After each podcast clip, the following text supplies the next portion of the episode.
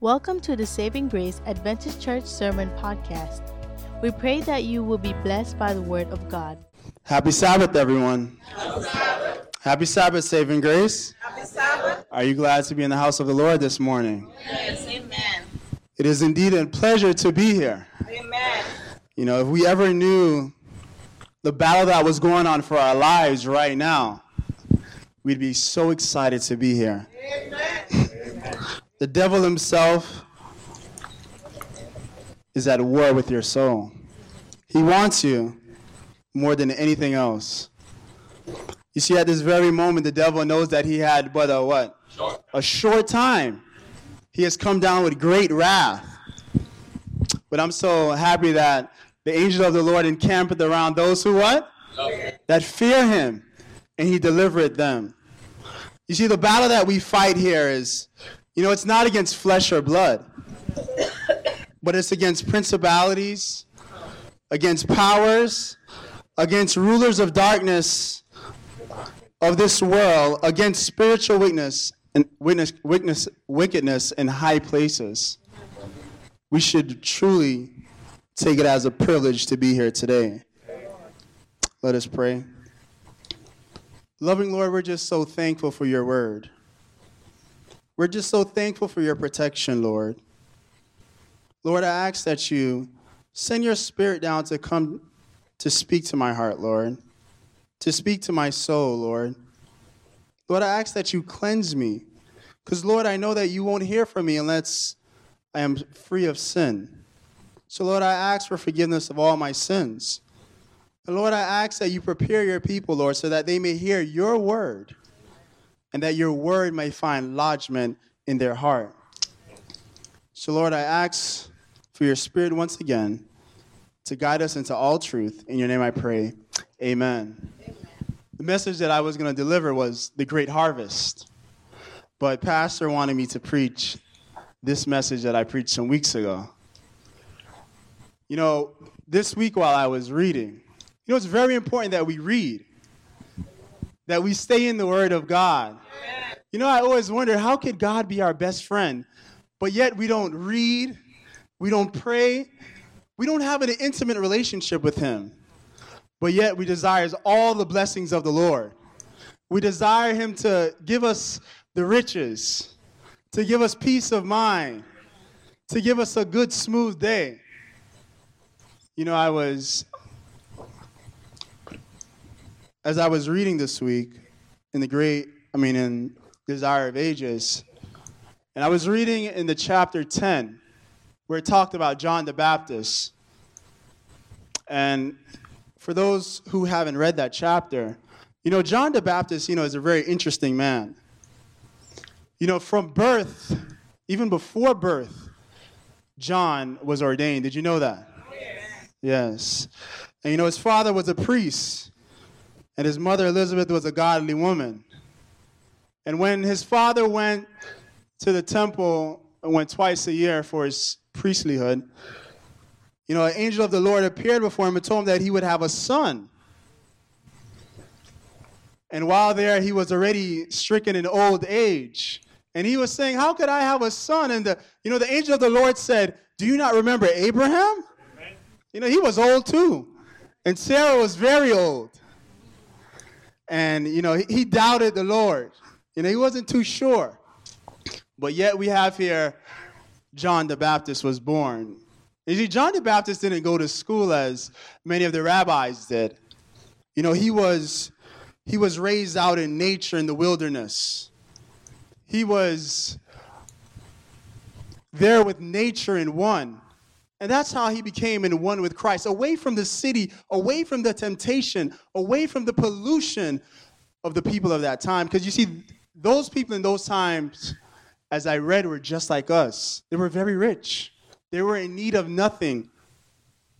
They actually, you know, it was surprising to me that Sister White said that they also were very sick people. They didn't adhere to the health message of their day. And he says here, he saw his people deceived.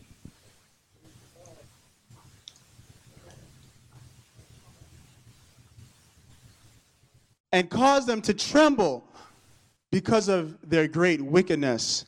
You see, his message was there to startle them, to wake them up. You see, if John the Baptist didn't come before Jesus, the people wouldn't hear Jesus. He came to startle the people, he came to upwake them. It says, before the seed of the gospel could find lodgment, the soil of the heart must be broken up. John the Baptist didn't come with no happy message. He came with a message of conviction, a message that would break up their folly ground so that there that the word of God could find lodgment in their heart. It says, before they would seek healing from Jesus, they must be awakened to the danger from the wounds of sin. God does not send messengers to flatter the sinner.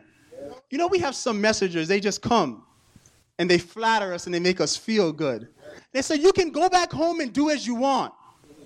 Go back home and live the same life. Just wake up and pray and say, Thank you, Jesus. You know, I have some people at my work like that. They say, Oh, no, no, no, you're just a radical. Stop it. You're just a radical. When I preach to them the health message, they say, Oh, no, no, no, you can eat meat. They say, Oh, no, no, no, you can do this and you can do that. He doesn't send someone to flatter the sinner. It says, He delivers no message of peace to lull the unsanctified into fatal security. That'd be a sin. If I were to come here today and to give you a message to lull you into peace, It says, He laid heavy burdens upon the conscience of the wrongdoer and pierced the soul with arrows of conviction. The ministering angels presented to him the fearful judgment of God to deepen the sense of need and prompt the cry, What must I do to be saved? That should be each and every one of our cries. What must I do to be saved? You see, most of us here, we always wonder, oh, what little can I do? Oh, the, oh uh, they said pray three times a day. I pray three times a day. But why do we not ask the question, what more can I do? You see the thing, we're just complacent. We never want to do more.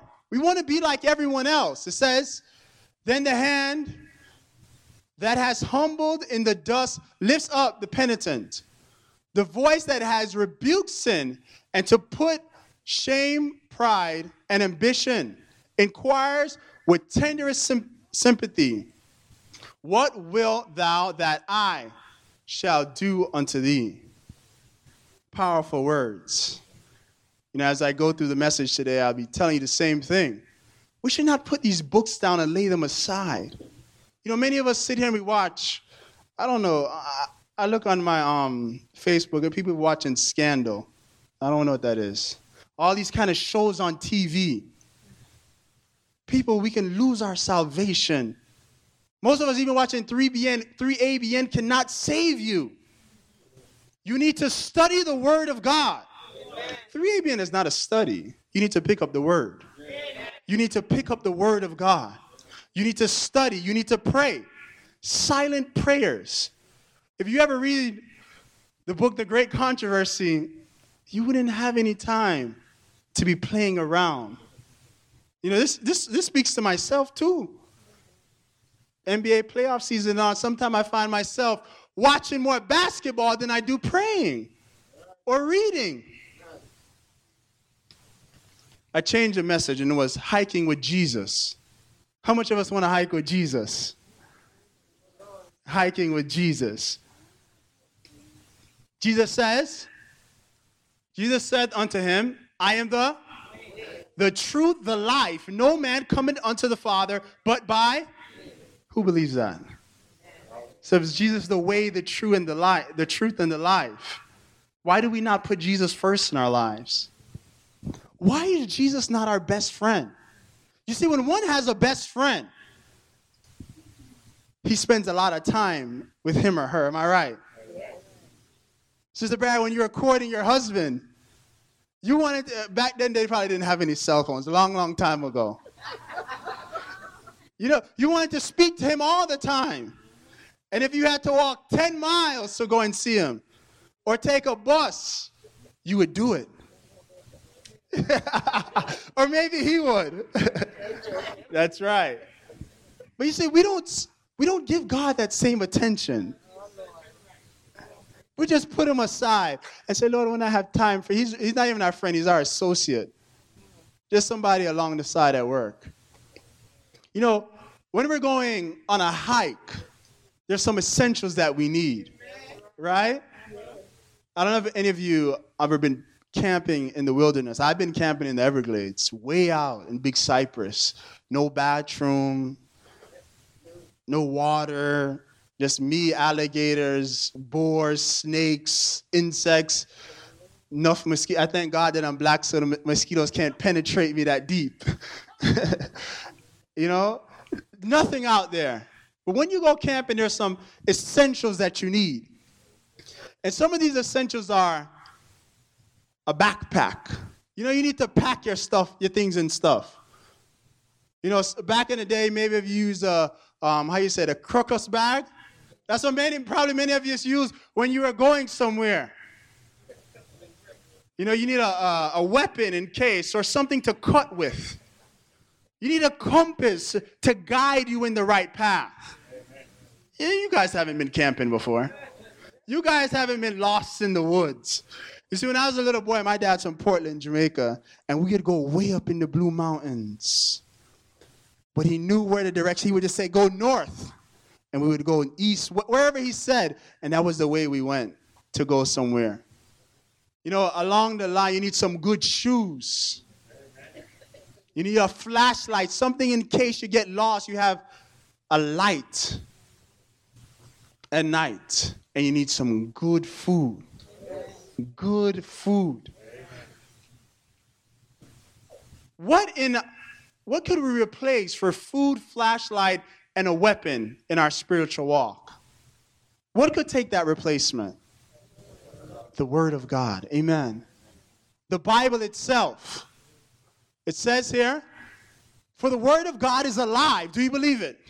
And active, sharper than any double edged sword it penetrates even to divide soul and spirit, joints and marrow. It judges the thoughts and attitudes of the heart. Did you know that it judges the thoughts and your attitude of your heart?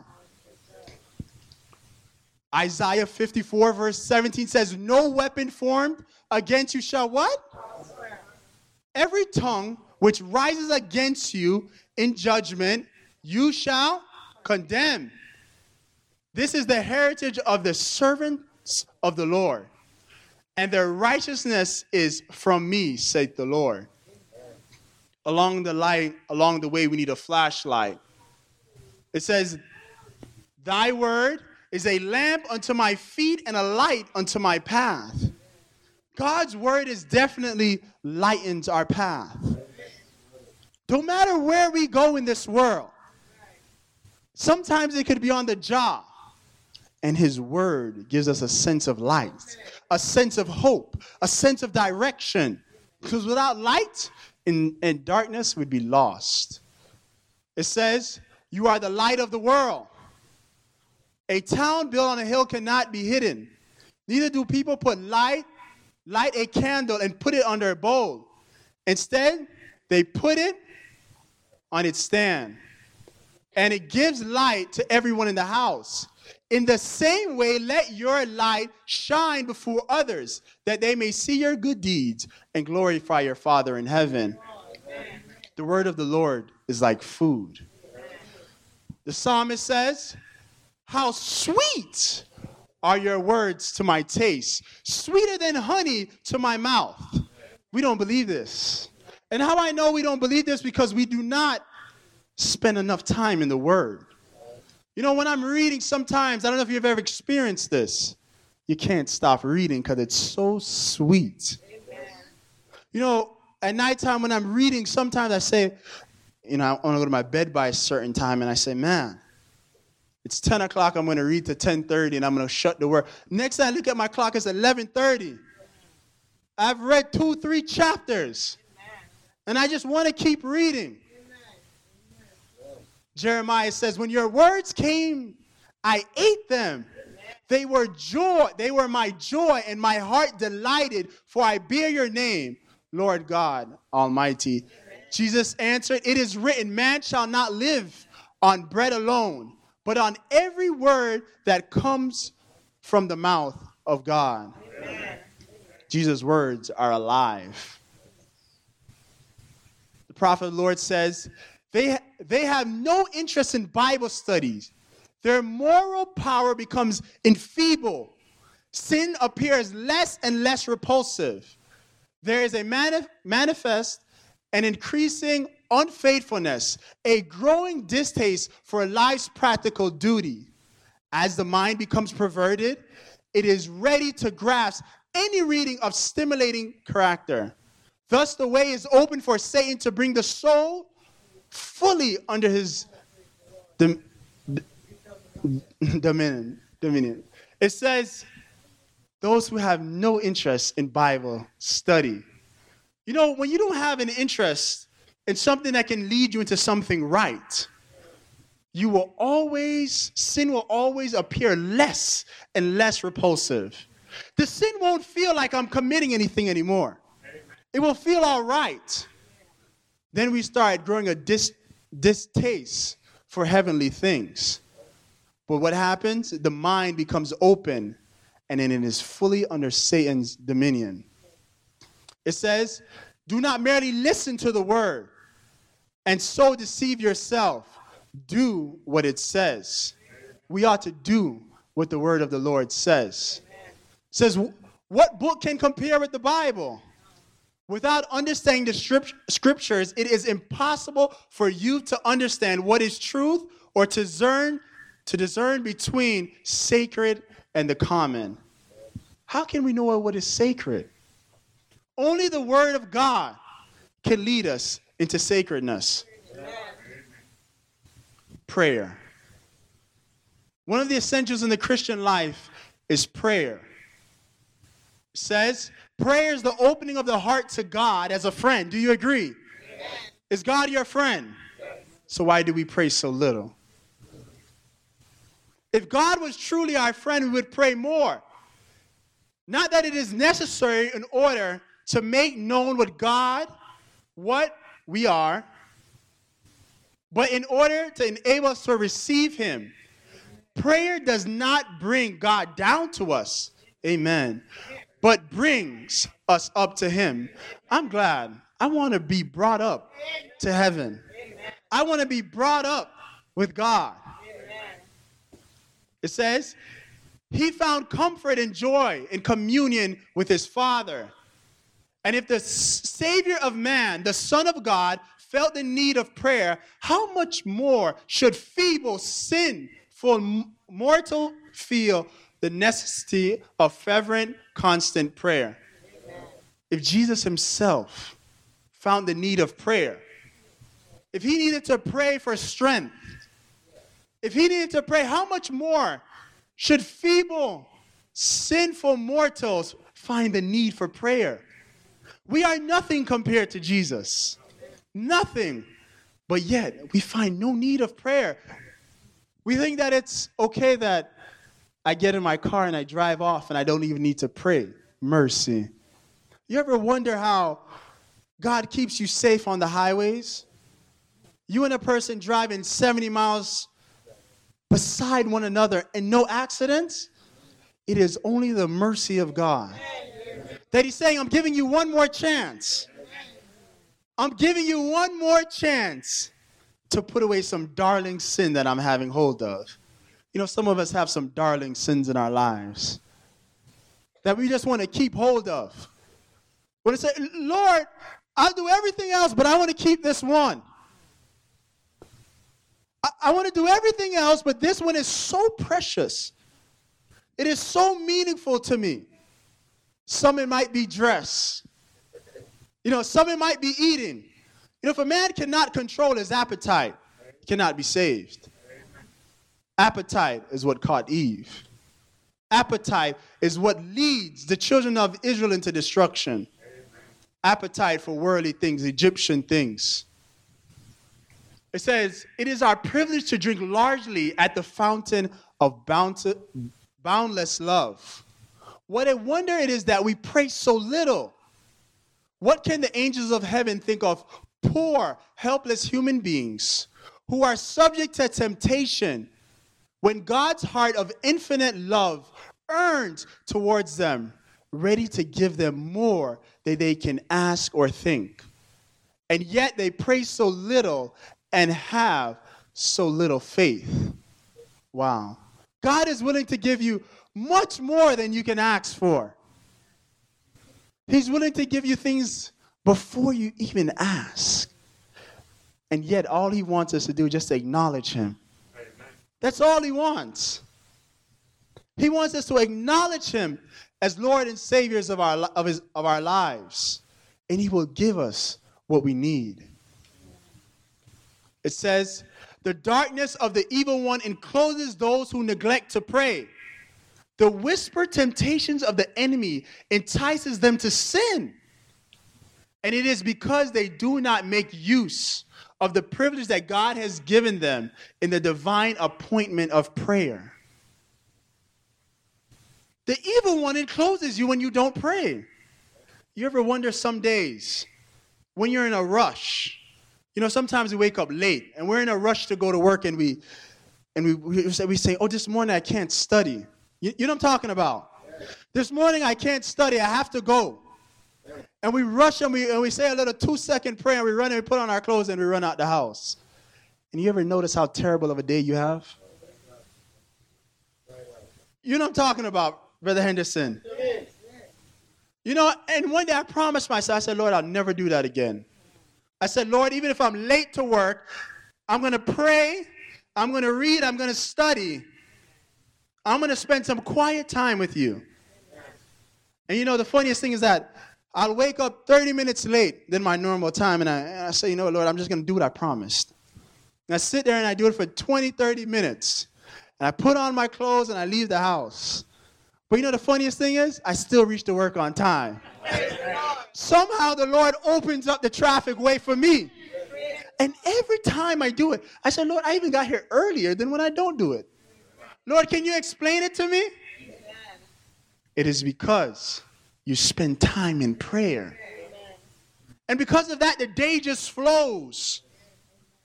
You know, even when I make a mistake, somehow the Lord puts it back into my mirror where I can just catch that mistake the next day or even days later before it gets to my boss. He opens a way. But when we neglect to pray, we put ourselves in trouble. It says the adversary seeks continually to obstruct the way to the mercy seat, that we may not, that we may not by earnest supplication and faith obtain grace and power to resist temptation. If we do not pray for power to resist temptation, how can we resist it? We cannot resist it on our own. We can only resist it through the work and the aid of the sweet Holy Spirit. Amen. Matthew says, Ask and it shall be given you. Seek and ye shall find. Knock and, and it shall be open unto you. For everyone that asks receiveth, and he that seeketh findeth, and to him that knocketh it shall be open. Amen.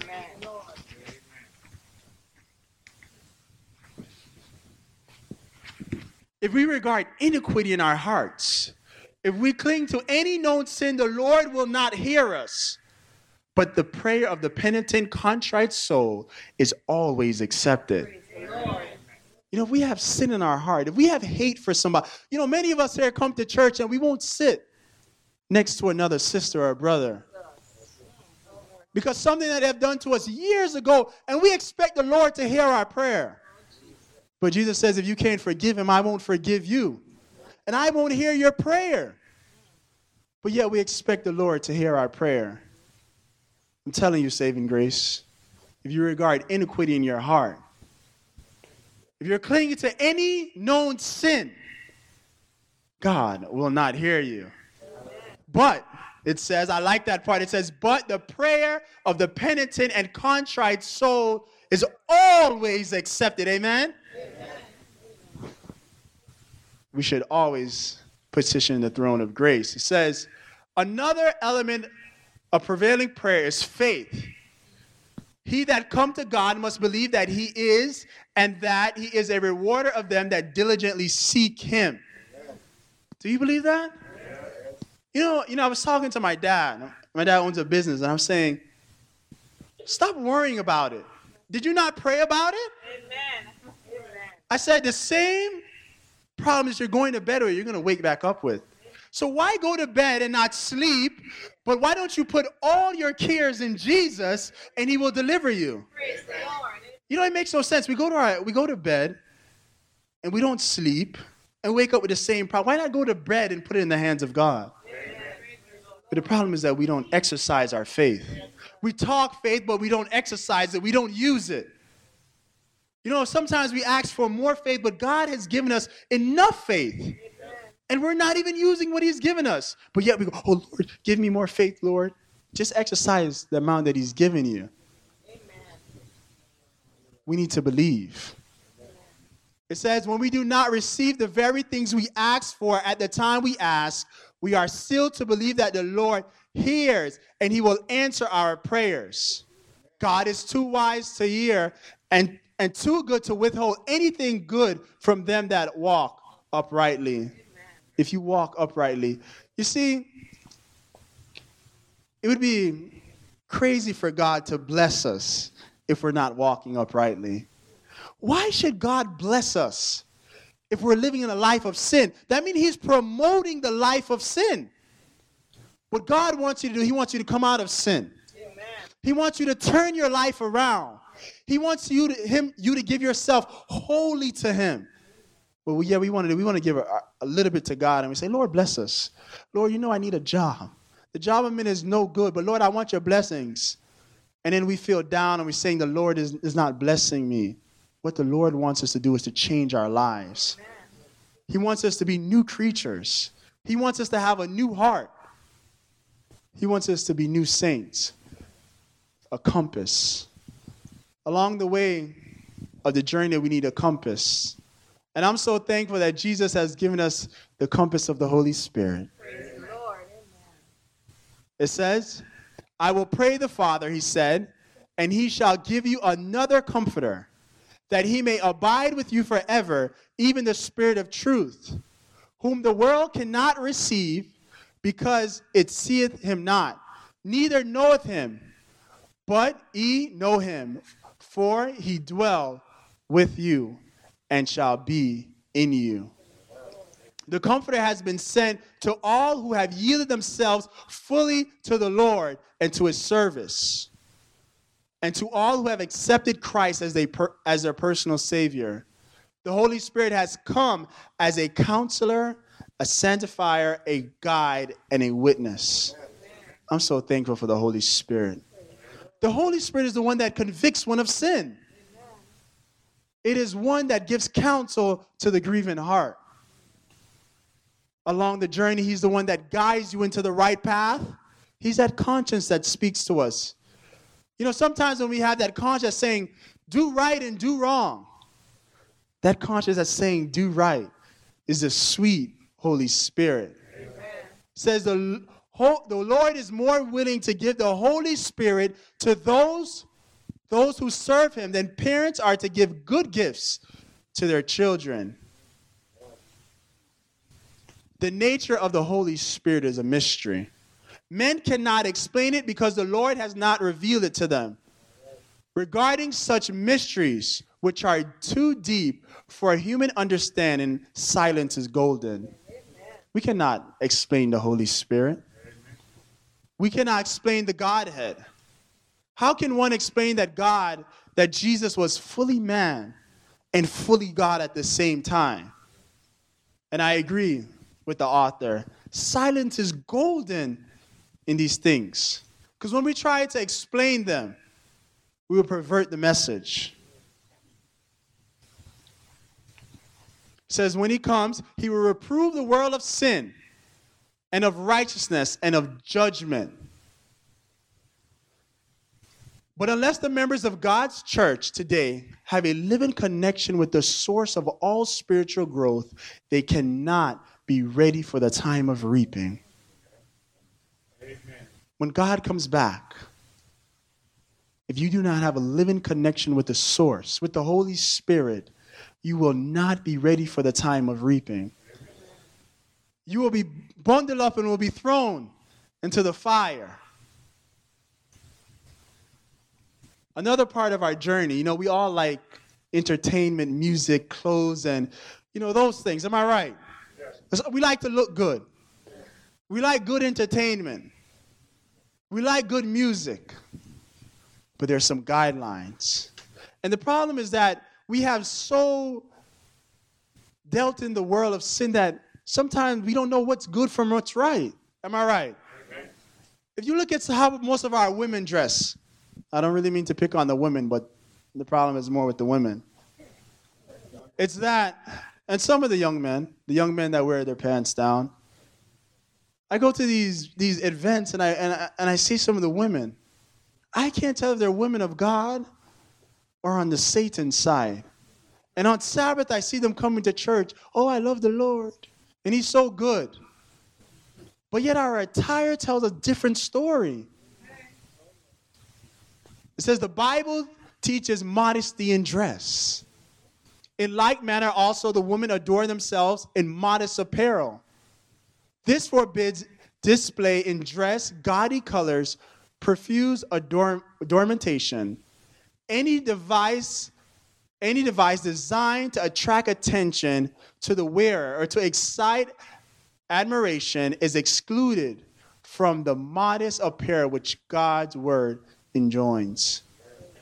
We should not seek attention for ourselves. You know, you know, Jesus says, you know, he was talking to them and he says that even the very thought of you looking at another woman, you've already committed a sin, you've already lusted. But the same way God is saying to the men or to the woman, when you think of it, you're lusting, is the same way he's saying to those who dress like that. He says, because you're aiding them to sin, you too have been condemned. You see, we don't look at that. We just look at the man lusting. And, and, and God will deal with that man in his perverted mind. But when a woman or a man aids another person, God will deal with them in his way. Music. It says, 1 Samuel 16, verse 23, and it came to pass when the evil spirit from God was upon Saul that David took a harp and played with his hand. So Saul was refreshed and was well, and the evil spirit departed from him. Music is powerful. You could be going through a time of bereavement, a time of pain, a time of sadness. But yet, when you listen to some good, I'm talking about good, wholesome Christian music, it can elevate your soul. Like the song of meditation. What a powerful song. Music is powerful when used in the right order. we'll talk about that order. One of the first parts of music is the melody. The melody is the storyline. It says, Those who sing, I mean, those who sing is what is called the harmony, such as altos, tenor, bass parts, are the singing a melody that harmonizes with the three parts. So we have the melody, we have the harmony. The harmony is produced by chords which match the key structural stru- structure in which the melody is written. Next, we have the rhythm. The rhythm is what makes the music move. Am I right? And that is the part that gets most of us. But this is the order of God's music. God's music has an order. First, we have the melody that responds to the spirit. Then we have the harmony that responds to the mind and the rhythm that responds to the body. But what Satan has done, he has flipped the order that God has made. What he has done, he's put the rhythm first. Then he's put the melody and the harmony. So that's why when you listen to, say, reggae, what is the first thing that happens? Yes, you start move. You start to move. It appeals to the flesh. But what God does, He appeals to the mind. You see, that's why you can never have Christian reggae, Christian rap, Christian rock. You cannot have Christian soca. You cannot. You cannot mix good and evil. I'm telling you. Because the order is changed. If I put on some good, I'm not I'm not good. I take that back. But if I put on some gospel reggae, the first thing everybody starts get up and is to dance and clap and and move. The music appeals to your flesh so hard.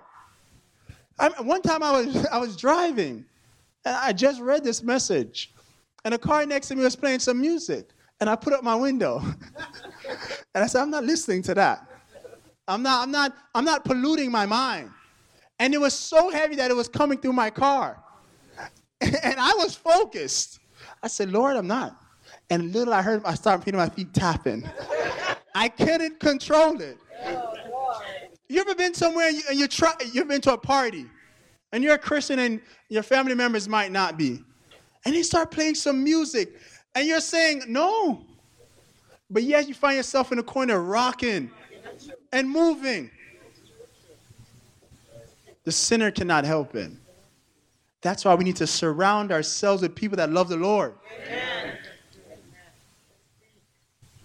The part of the music, which is the spirit, is the melody.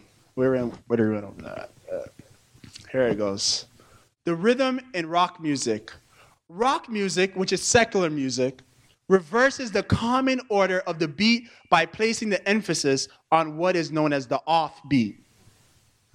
The offbeat is the main emphasis falls on the beat four, and the secondary beat is the beat on two as picture was the picture below. I took it out. It's amazing. You know, let's do a demonstration together. And I'm going to show you how it works. You see, every secular music, secular music has what you call, how should I say it? Four beats. So you have beat one, two, three, four. So when you're singing, you always hear the person go one, two, three, four, right? I'm not a, I'm not a music teacher, but I know this. One, two, three, four. One, two, three, four. Am I right? Right? So, but what all secular music is built on is a 2 4 beat. Every beat is on 2 4. God's music is always on 1 1 3. But secular music is on 2 4. So that's why it doesn't matter what you put it on, it, was, it will always appeal to the body. So let's, let's do this thing. Whenever I say, I'm going to count one, two, three, four. When I say two and three, I want you to clap. Okay, so I'm gonna say one, two, three, four. So when I say one, clap, two, don't, three, clap, four, don't. Okay? And I'm gonna keep saying it one, two, three, four. One, two, three, four. And I want you to clap on one and three, okay? So we're gonna clap on one and three. All right, let's try. One, two, three, four. One, two, three, four. So let's we're gonna clap on one and three now. I know some of you, it takes a while. Are you ready? One, two, three, four. One, two, three, four. One, two, three, four. Now let's do a two four, a two four now. So you're gonna not clap on one, you're gonna clap on two, and you're gonna clap on four, okay? Two and four you're gonna clap on. So we're gonna do one, two, three, four. One, two, three, four. One, two, three, four. Which one was easier to clap on? The two, four. Did you see that? And that is exactly what worldly music is built on. Everyone, from rhythms and blues to neo soul to reggae to soca, every to rap to R&B are all built on the 2-4 beat. You see how easy it was to clap to a 2-4 beat? It was hard to clap to a 1-2 beat. I mean 1-3 beat, was it? I seen you guys struggling. It was hard.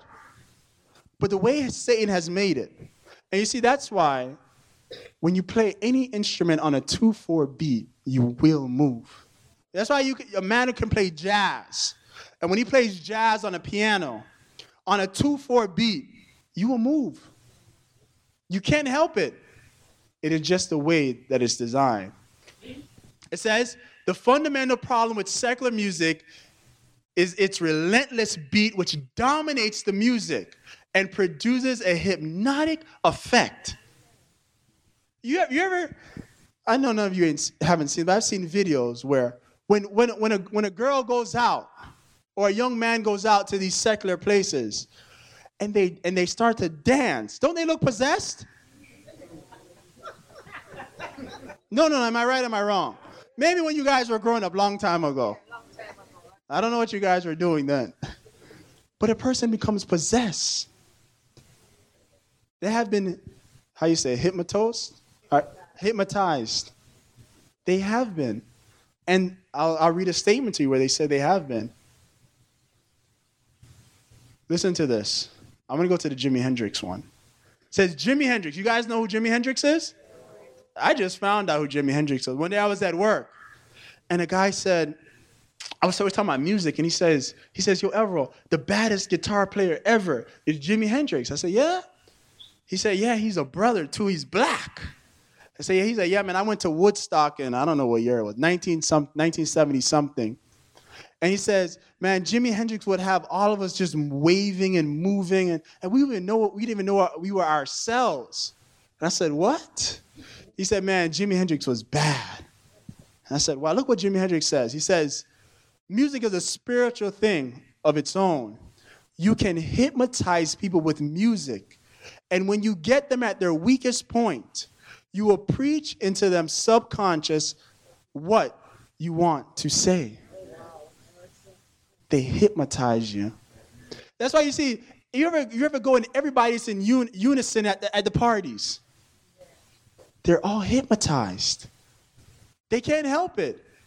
Marilyn Manson, uh, that guy was a crazy guy. He says, I don't know if anyone has really understood what we're, get, what we're trying to do to lure people in.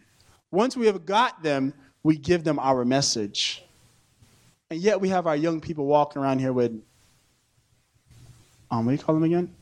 MP3 players in their ears and uh, hooked up to their cell phones, poisoning their minds. He says, look what he says. He gives them, we give them our message. That, that's not a three angels message. That's not a message of Jesus. That is a message of satanic worship. But yet we play these music in our cars, in our homes. And yet we want God to abide in our homes, but yet we have these musics on our computers.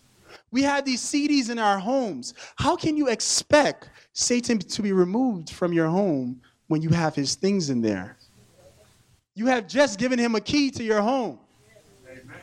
You know, it's with that with everything in our home. We have devil magazines. We have movies of the worlds in our homes. We have cable TVs with God knows what channels on them. But yet we want God to come and abide and to bless our homes. But yet our homes are full and we have given Satan a key to our homes.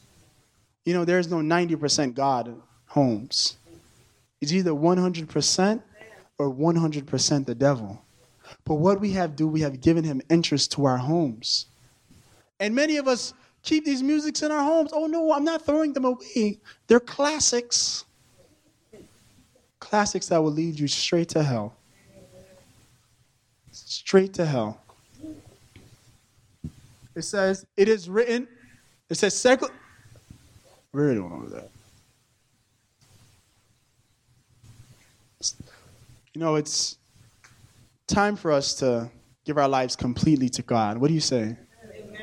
You know, it's time for us to put Christ first. The problem is that so many of us have been in the church for so long, and we have yet to put Christ first. We have yet to have a full conversion. We once might have had it 20 years ago, but somehow along the way we have lost our way. We've lost our way because we haven't studied the word. We haven't prayed earnestly. We haven't plead for the Holy Spirit. Did you know that we have to ask for him? The Bible says that. Without the Holy Spirit in this world, we are lost. You know, I'm begging us. You know, some time ago, um, that book came out 40 days. 40 days. It's 40 days of pleading for the Holy Spirit. We need to get back to that. We need to plead for the comforter. We need to plead for the one who's going to convict us of sin. You know, me and Sister Brad was around the back talking. Many of us do not want to be broken down. We do not want God to bring us all the way down and then He'll build us back up. Some of us, we want to keep everything in this world. We're, we're so attached to the things of this world. Our house means so much to us. Our jobs mean so much to us, but God means so little. But people, I'm telling you, it's time to wake up. Jesus is soon to come. And I'm warning if you're not ready now, when tough times come, are you going to be ready? No. I'm warning you. When the time comes when they say you have to work on the Sabbath, when you have to do this and you have to do that, when you have to tell a little lie at work, you won't be able to say no because you're already on his team.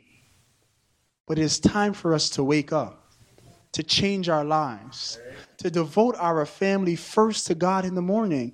How dare us leave our house and not dedicate our families to God with morning worship? Many of us are not even training our kids in the right way. And we wonder why they're so wild and why they cannot receive God. It's because of the parent. You know, many parents talk about church, oh, it's no good in church. And no, it's the home that's no good. We need to clean up our homes. We need to clean up our lives. You know, I I'm not going to be here, but I went some while ago. I went to a, a revival, and I love what the pastor, the, the evangelist, said.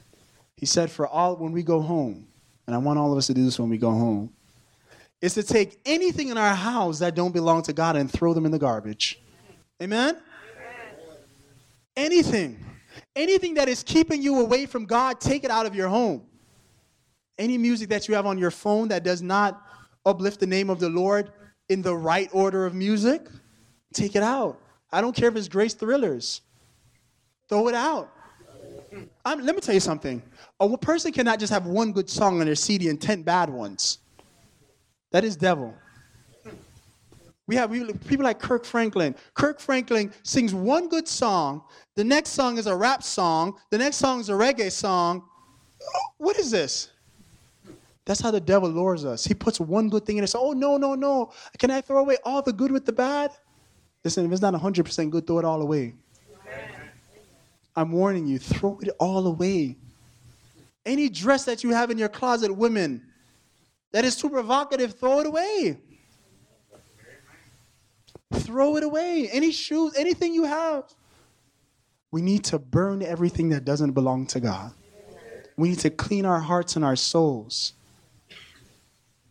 You know, the devil is the greatest being ever created, the smartest. And like I said, he knows that he has but a short time. And it is time for us to give our lives fully to Christ. And I'm going to ask Sister Barrett to come forward as we have a prayer. You know, a prayer that we cleanse our lives, that we change everything that we do, and that we give ourselves 100 to Christ. He gave himself 100% for you. 100% because he loved you so much. Sister Barrett. Let us kneel as we pray for full submission to God. Amen. Amen.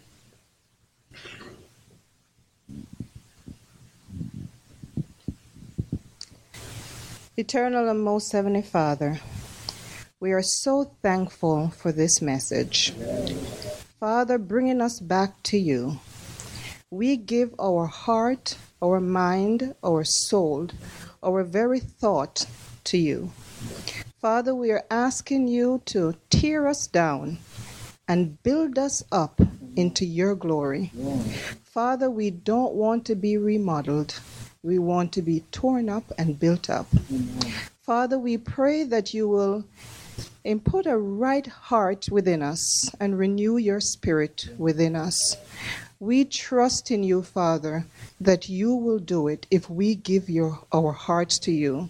So this morning, Father, this afternoon, We are praying in the name of Jesus that we will not be the same when we leave this place, that we will stop playing church and come totally consecrated to you, Father. And we pray, Father, in the name of Jesus, that we will be a new creature. You will clean us up, make us into a new vessel, so that we can spread the words of salvation to others, so that they will come to know more about you. Forgive us, Father, of all of our sins that we have committed. And cleanse us, Father, from all unrighteousness. We pray in a special way for Brother Jackson.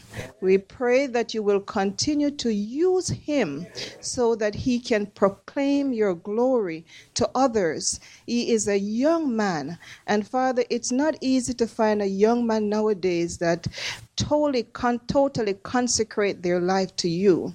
So, Father, in the name of Jesus, we're praying that you will build him up in you so that he will continue to spread the good news of salvation.